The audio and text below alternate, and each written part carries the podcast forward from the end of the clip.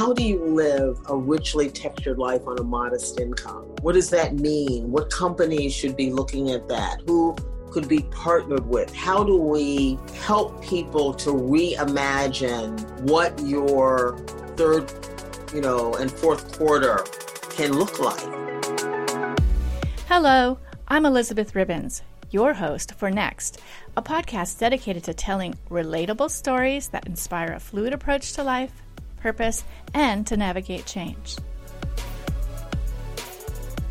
Today's guest is an accomplished woman and entrepreneur with a successful business under her belt, graduate degrees from the Harvard Business School and Johns Hopkins University, COO of a nonprofit, author of 55 and Faking Normal, and aging solutions advocate working as a special advisor to the executive director of Senior Service America. With plenty of pivots, successes, and a hard stop in her career, Elizabeth White is an inspiring TED speaker and champion for adults facing uncertain work and financial insecurity. Welcome, Elizabeth. I'm so glad you're here. I'm so happy to be here, Elizabeth. Great name. yeah. Can you, um, you know, prior to your essay, uh, I know her, and the subsequent book, uh, could you give me some history there so we can get to know you a little bit better?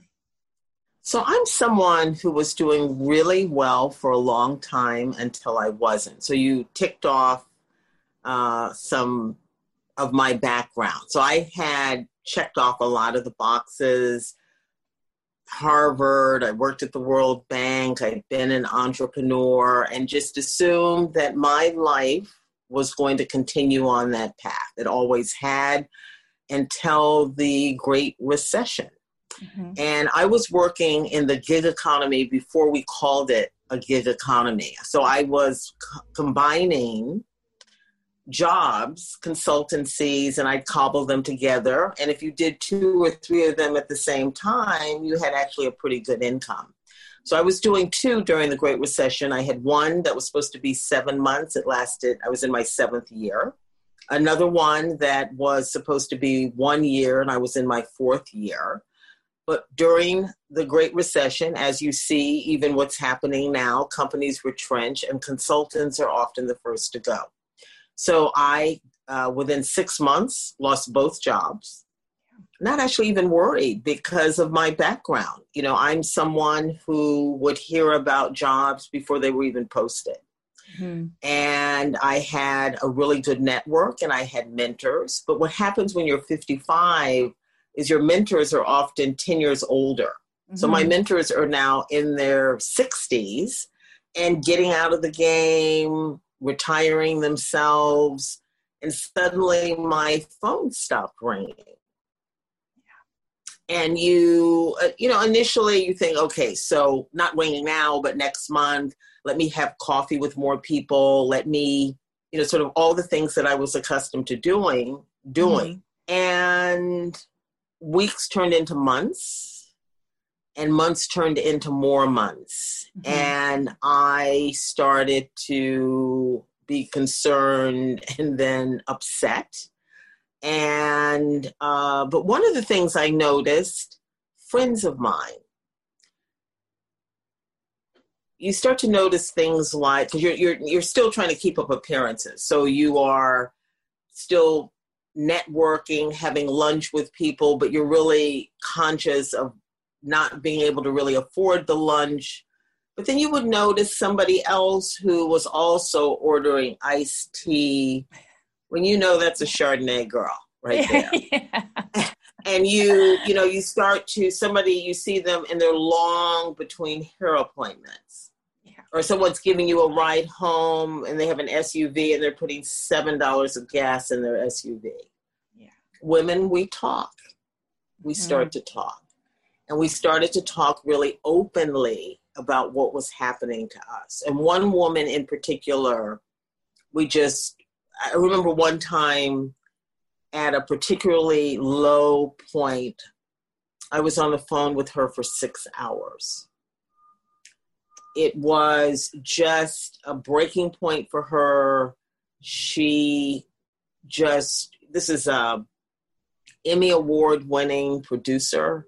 She'd been very successful. Things were not working out. She was telling me, she said, if my, remember, she said, if my porch were not just three feet from the ground, I would really consider jumping off. Oh, wow. And we talked. I cried. She cried. Just being in this place of um, would we ever get back? Would we ever live the way we used to? We reminding each other what we had accomplished and all of that. So it was in that time that I wrote the essay. I was sitting on my grandson's bed and I wrote it in one go. I just sat there and um, wrote what it felt like to land here when you're someone who had been doing really well. Mm-hmm. And now you're you feel like your face is pressed up against a glass and you're looking in on a life that is no longer yours. And you didn't see that coming. And you did not see that coming, right? It just happened. I did I not, you know, no. Short answer is no. Not to that extent. No. Okay, like, you know, maybe take you a few months to find work, but not right. something where month after month right. and nobody's calling you back. Right. So what I didn't know then that I know now is when you're in your 50s, half of Americans, 52% is the number, are right. going to lose their jobs at some point. Yep. And so the reason that's important to know is that if this happens to you, that you're not feeling like, oh, I must really be a loser. Nobody's talking about this. I'm the only one. You're not the only one. I think the other thing that's important to remember is all these 50 year olds didn't suddenly become incompetent. Okay. No. They've been working, and then all of a sudden this happens to 52% of the people who are 50 in their 50s. They didn't all become incompetent. So we, right. we still have uh, a situation where workplace age discrimination is alive and well. Oh, yeah. So I didn't know that at that time. So I was internalizing all of it. What happened with the essay was uh, Richard Eisenberg from Next Avenue, mm-hmm. which is one of the PBS publications, mm-hmm. took a chance on a totally unknown author and writer and published it. And I remember he at one point emailed me and he said, Are you seeing what's happening on Facebook with this? I didn't even have a Facebook account.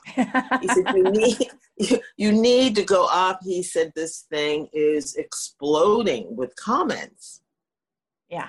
And I remember being embarrassed. I didn't want to be out there with my face talking about I didn't have a job. It's just you get no you, point. You didn't want to be recognized, you know, as no, your corner market. Oh, no, you're I, the no, one. no, in fact, Richard, because okay, so Richard and I are dealing by phone, so I mean by email, so we're not seeing each other. Yeah. And when he did the graphics for the article, mm-hmm. he picked this older white woman. I was so happy that it wasn't me. you know, that he didn't ask me for a picture because you get no points talking about struggle, financial woes. We just don't talk about it. It's rugged individualism. Yeah. It's your bootstrap ingenuity.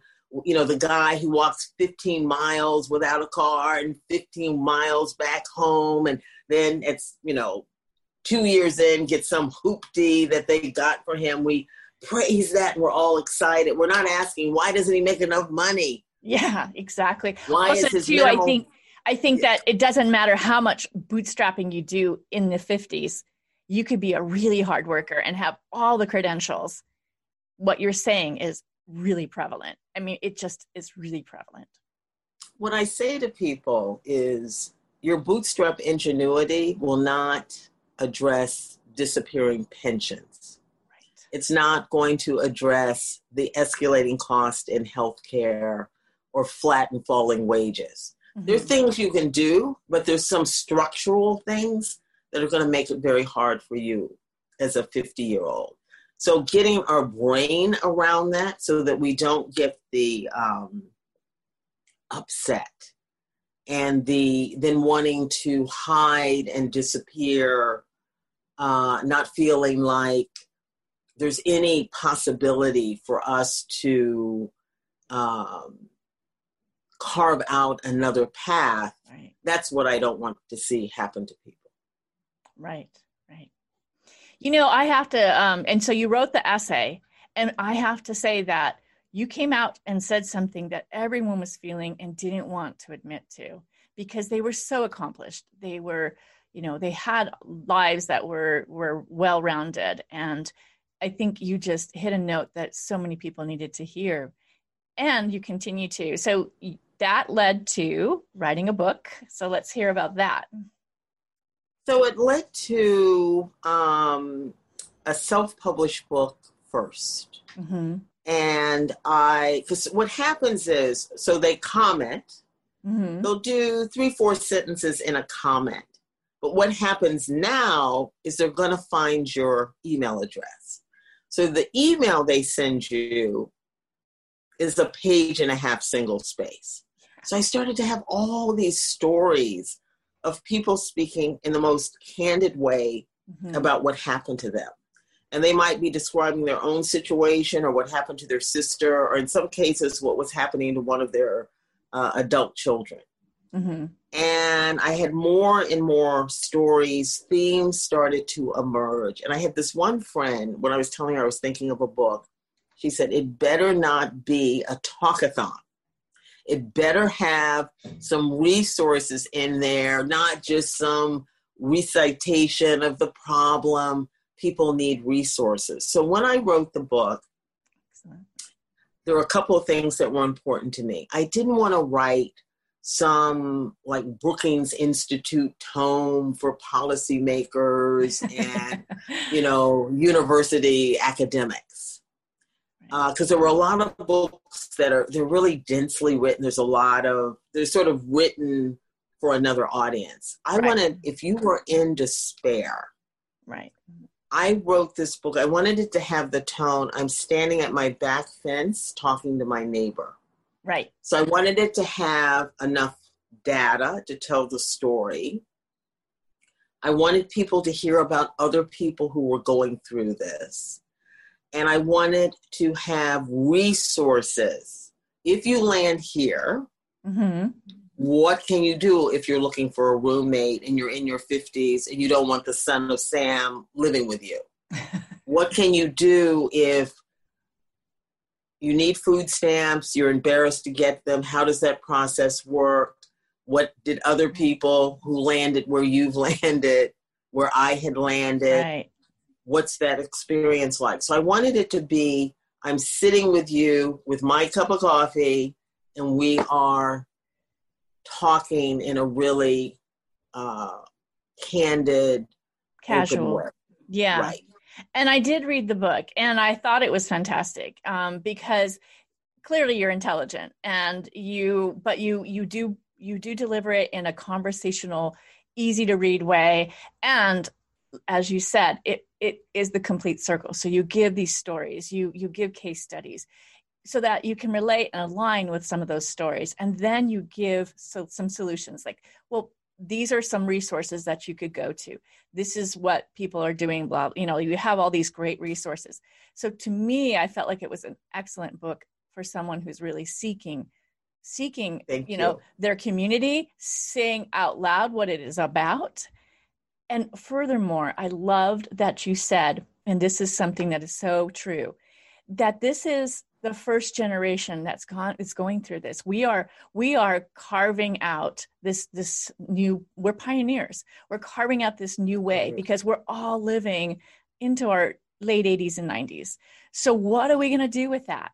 And um I love that you did that. And the housing and so let's touch on a little bit of that because um you know not everyone um, is is at the point where they may need to get welfare but at the same time it's great to be able to say out loud look you've worked it's there for us you know and and this is how you you go about doing it. there's a whole spectrum of people out there that could be super successful and find that they're sliding down a slippery slope pretty quickly can you talk about that a little bit and, and just how you've seen with your TED Talks and um, just the people that you're you're talking to and helping and um, and working with? And so, one thing I want to um, I want to change the language a little bit from welfare to safety net. There's, I like that much better. Yes. And and I think because there's a lot of stigma around welfare and yeah. kind of welfare queens and kind of all of that. Right. And what really I uh, when I look at food stamps, it's sort of a temporary stopgap measure. Right.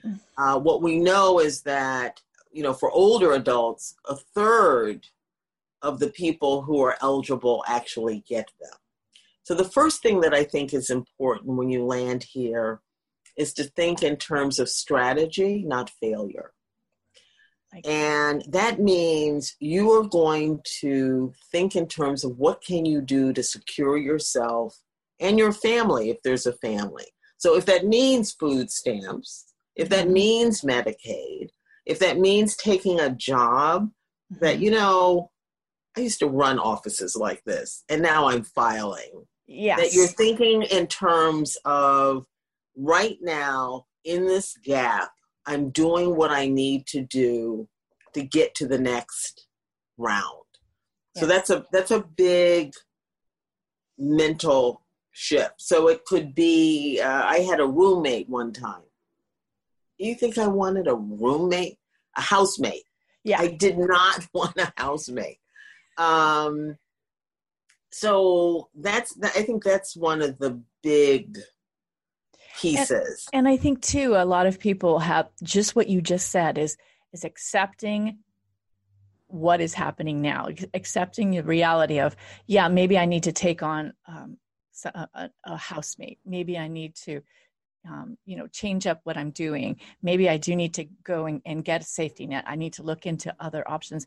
I think for a while a lot of people don't want to let go of what was and that's the difficult part i think um, and it's in uh, i would say one of the biggest mistakes i made uh, in the 2008 2009 was mm-hmm. not shifting fast enough yes you believe that since it's always been a certain way you sort of maintain your lifestyle mm-hmm. at a point that you should be dramatically cutting back and so then you're racing through your savings because you're you know you're still uh, you know son or grandson still in summer camp. You still you know yeah. certain things that you're doing you know you still have your streaming services. You still you know just yeah.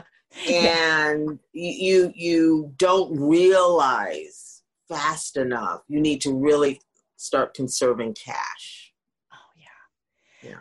Yeah i've worked with women um and i see this happening and i try to just give them like the okay this is you know the real tough talk and they push back so hard and i and i just yeah. i don't push back after that. I just say this is how it is and it's not your forever but you just need to make yourself be able to to lighten your load so you can focus on what you're going to do to pivot and change and and create something for yourself. Um i think that's right you know but they they do hold on. And I, and I've seen that um, they do hold on. And so um, in the book you know you you did mention how uh, people started switching up. They started doing things uh, to create a lifestyle that they wanted at the same time within their means. And then right. and looking at okay here i am at this age.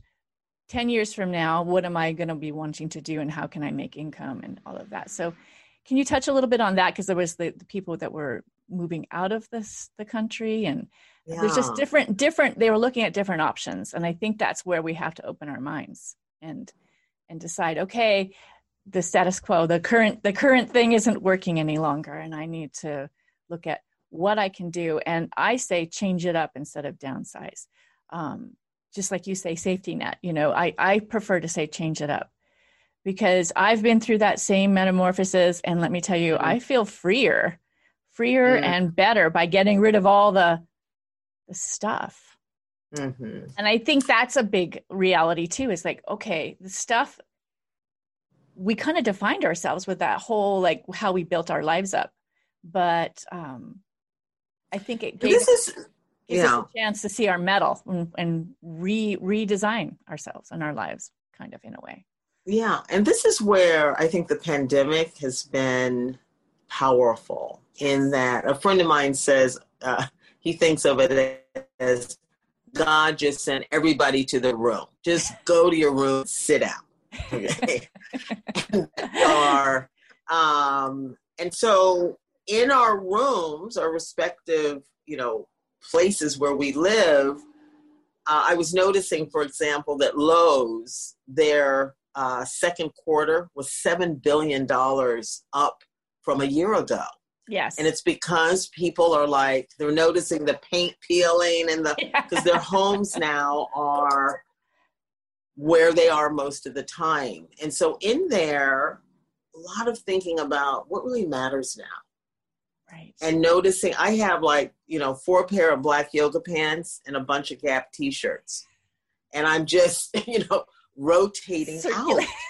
out, circulating. I know. Um, and I take a walk in the park across the street from me, which was not part of my routine. And there's just another.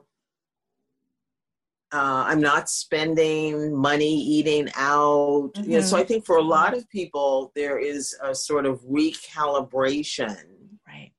in this uh, space. And you were talking about options. There was a woman who wrote me, and um, she uh, had lived in New York, was a caterer, and moved to um, Mexico to San Miguel Allende. And she wrote me and and said to me, "You really need to come here. There's so many American women who are here." And so I visited her. Mm-hmm. And I interviewed all these women, some of them living on $600 a month she was a woman who felt like my social security which was about hers was about 1100 she could not live in new york city it was just no. not doable right but in san miguel she could live mm-hmm. and she had a cute little you know sort of two room flat in the heart of the city it was you know walkable and she could make it work there and there were all of these American women who had like re- reverse migrated there because they didn't have enough money to really live here the way they were accustomed to living. Mm-hmm. So I included a lot of their stories and how they did it. And what struck me, Elizabeth, is these were not sort of fancy, extraordinary women. These were women who looked at their situation went down there maybe to visit a friend and said, you know what? I think maybe I can do this. And so, what I wanted to do in the book is because we're making our path by walking, to just hear some women tried this. Here's some women living in a tiny house. Here's some women, all kinds of things that we're doing. And men. Now, men, it was interesting because men don't talk the way we talk. No. So when I would meet a man who landed here, I would their stories let them write them themselves. They wrote them in their own words, and then I would sort of edit for length. The mm-hmm. women I interviewed, and then I'm writing the story. But right. there were men were in a different kind of pain because they had no one to talk to. Mm-hmm. We often will have one person, two people that were really telling what's happening to us. The biggest piece of this, uh, I think, even in the pandemic, I was thinking about this um, yesterday, is how do we maintain these connections? Yeah. How do we? Uh, it's this weird thing of the pandemic requires, at a time when we need each other most, for us to be wary of everybody. Mm-hmm. I notice in the grocery store, you know, like you go ahead, no, you go ahead, no, you go ahead, because nobody wants to bump into anybody. You don't want to physically bump into anybody. Yeah. And so we're in this, um, we're separated at a time that we need each other. Mm-hmm. And if the musical chair stopped, where you don't have a mate or you don't have as you know full a friendship circle as you want mm-hmm. then we're all kind of stuck inside mm-hmm. you know we're all stuck inside so uh, i think this is challenging in that way because when you're going through this the reason you saw my book i talk about resilient circles yes and getting together with it doesn't have to be many it can be two other people that you're talking to on a regular basis. Mm-hmm. When you land here, the tapes that start running through your head, the upset that you feel, it leaks out of you when you do then sit across from somebody. So many times this has happened to me. I'll meet someone and they're coming through DC and we'll sit for a coffee. Mm-hmm. And they're like literally leaning forward there's so there's so much intensity mm-hmm. it's very clear when you're talking to them that you're the first person they've talked to in a long time there's all of this pouring out yeah what worries me there is let's say it was an interview let's say you're talking to a hiring manager that hiring manager doesn't know like exactly what the whole story is Right. they'll see all that and they're like, I don't want that. Whatever all of that is, I don't want that in the work environment. Right. So you need some place where you can vent. Mm-hmm. You need some place where you. I had. Um, I was so surprised. Uh, I was uh, um, in this sort of group where we were, you know, just talking about a lot of things, and the coach who was managing the group at the break came up to me and said, she just very privately, if you need to scream and fall down on the floor, I've got you. Wow. And I was, you know, because wow. I'm there, I'm very, you know, I'm sort of reserved. I'm thinking, what did she see?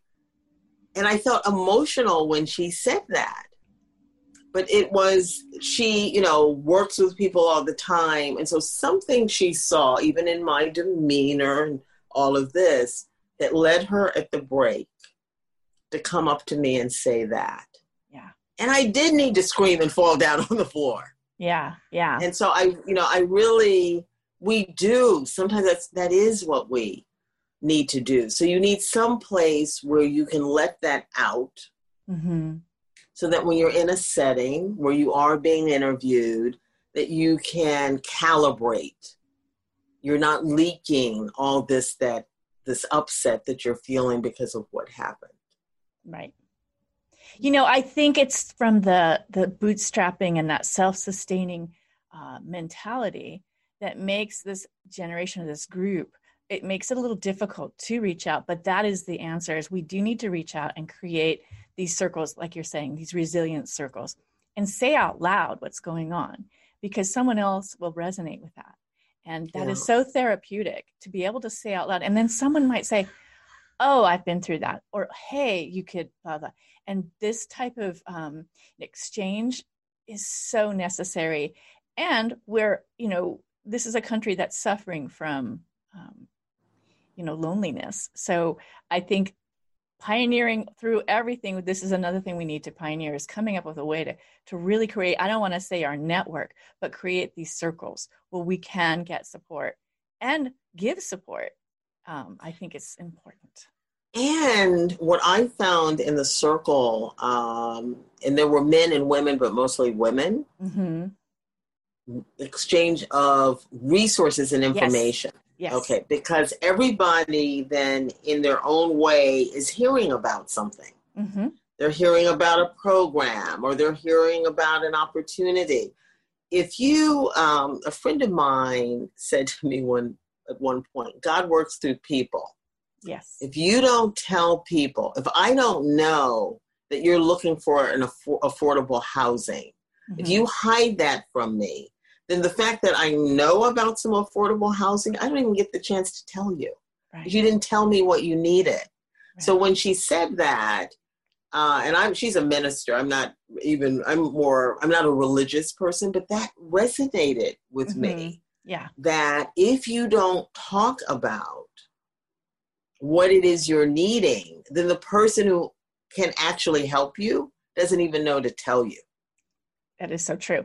And saying it out loud again is it's very uh, therapeutic. It's it's sort of getting it out of yourself because we always make things bigger when we keep it inside. So if we say it out loud, then just like you did when you wrote your essay, so many people go, Oh my gosh, thank you. You know, I, I think we're the generation of the bootstrappers and the self sustainers, and we're just learning this new thing of really connecting with each other and helping each other out.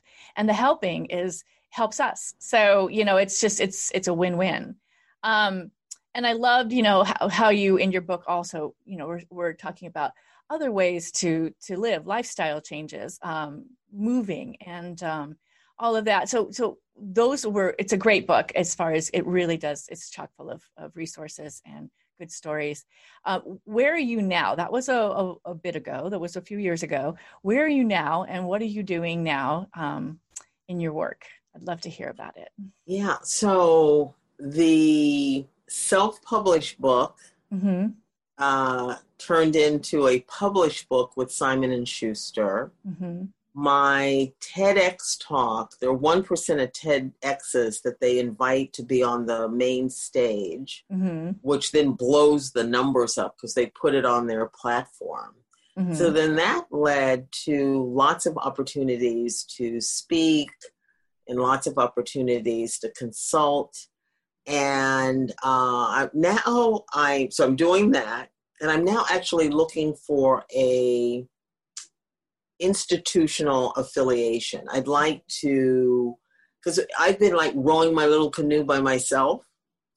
And, you know, so that means you're throwing a lot of spaghetti at the wall all yeah. the time. Some yeah. sticks, some doesn't.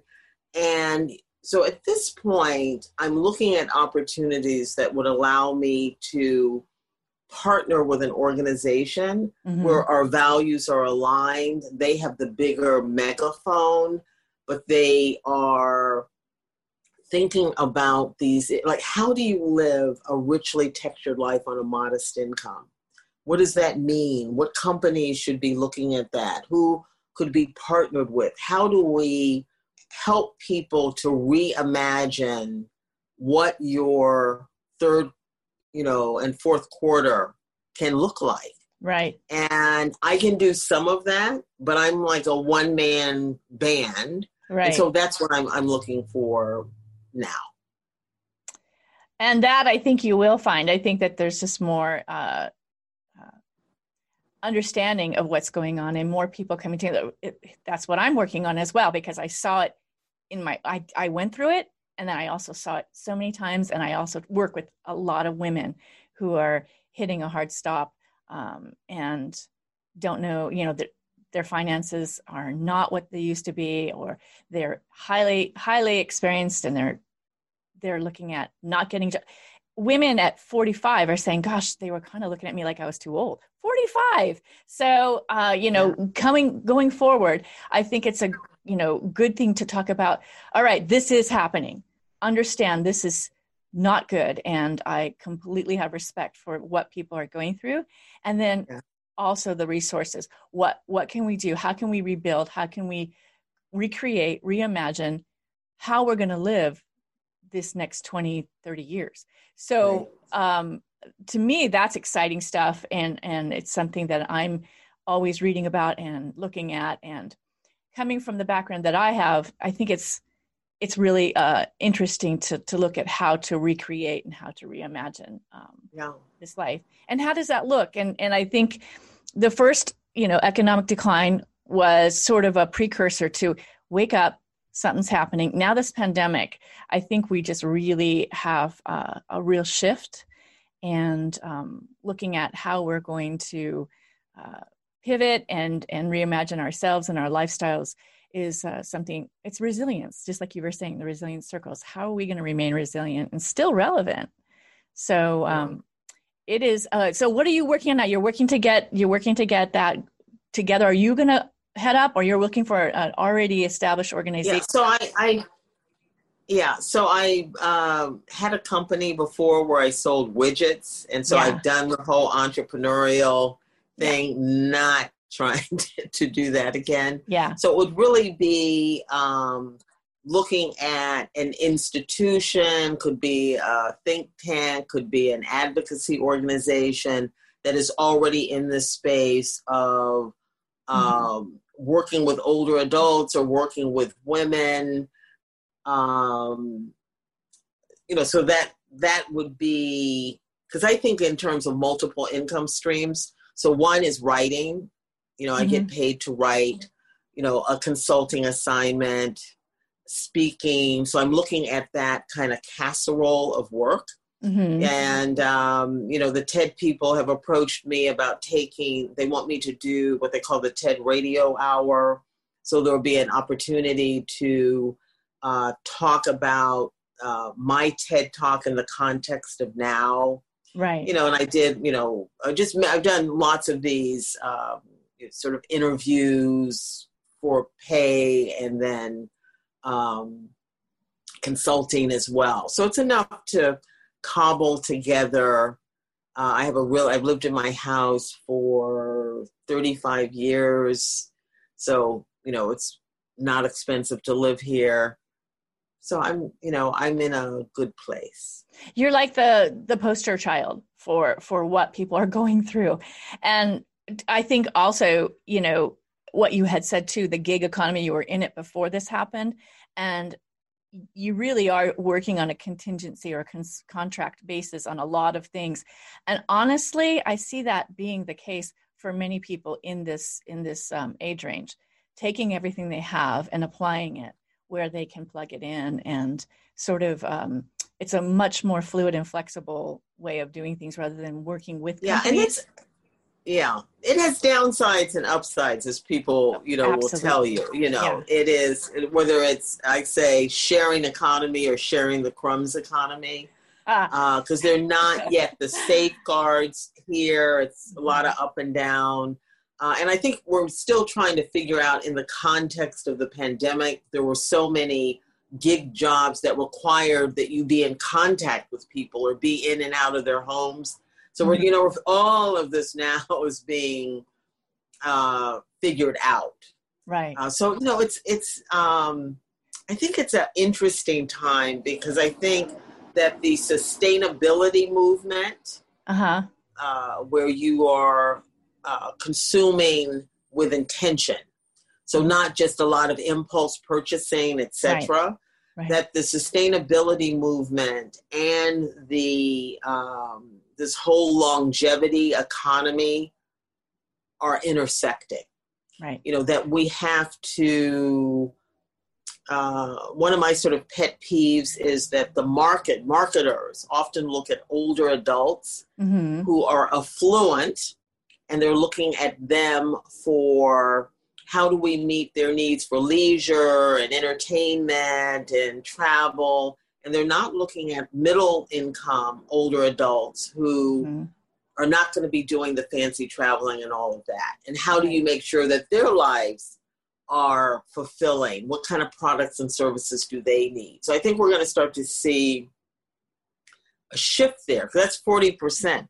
40% of middle income Americans uh-huh. are looking at some downward mobility as they get older and they have needs. They have, you know, for services and products. We're not yet seeing the focus there. Right. So that's an area I'd love to work on. Mm-hmm. Uh, an organization that's focused on the needs of middle income older adults. And and you said in your book too the repurposing of already existing, uh, you know, uh, properties. Uh, and and making right. them uh, available. They don't have to be only for low income. I mean, I think because of what's going on, there's going to be a lot of buildings that are empty. And right. why can't we why can't we yeah. make those places? Because again, this group needs to interface. There's a lot of single independent people that would need to interface and have community. So there's it's to me, it's exciting to think of the uh, the opportunities for people and how it can be shaped. Um, but it's evolving, and so it's something that has to be discussed, just like you're you're doing. And um, so Wow. And so I have loved talking to you. I could talk to you forever about all of this and, and um, how it could be shaped and things that could be done. Um, but I don't want to take up too much more of your time. You have been fantastic. Thank you so much. And uh, I wish you the best and um, definitely hope to be talking to you. I hope to hear you on the TED on the TED hour and uh, keep me posted on that. So thank you so much, Elizabeth, for your time today. No, thank you, Elizabeth, for wanting to tackle this topic and inviting me on uh, to speak about it. It's important, and I'm, you know, so happy that more and more people are wanting to come into this conversation. It's needed. Yes, thank you. Thank you again for listening. You can find links to any mentioned resources, mine and my guest social media, and more, all in the show notes at elizabethribons.com. That's ribbons with one B. Enjoying the show? Please leave us a review on Apple Podcasts and share this episode with a friend or coworker. Reviews and word of mouth is still the number one way to learn about new podcasts, so I appreciate it. Until next time.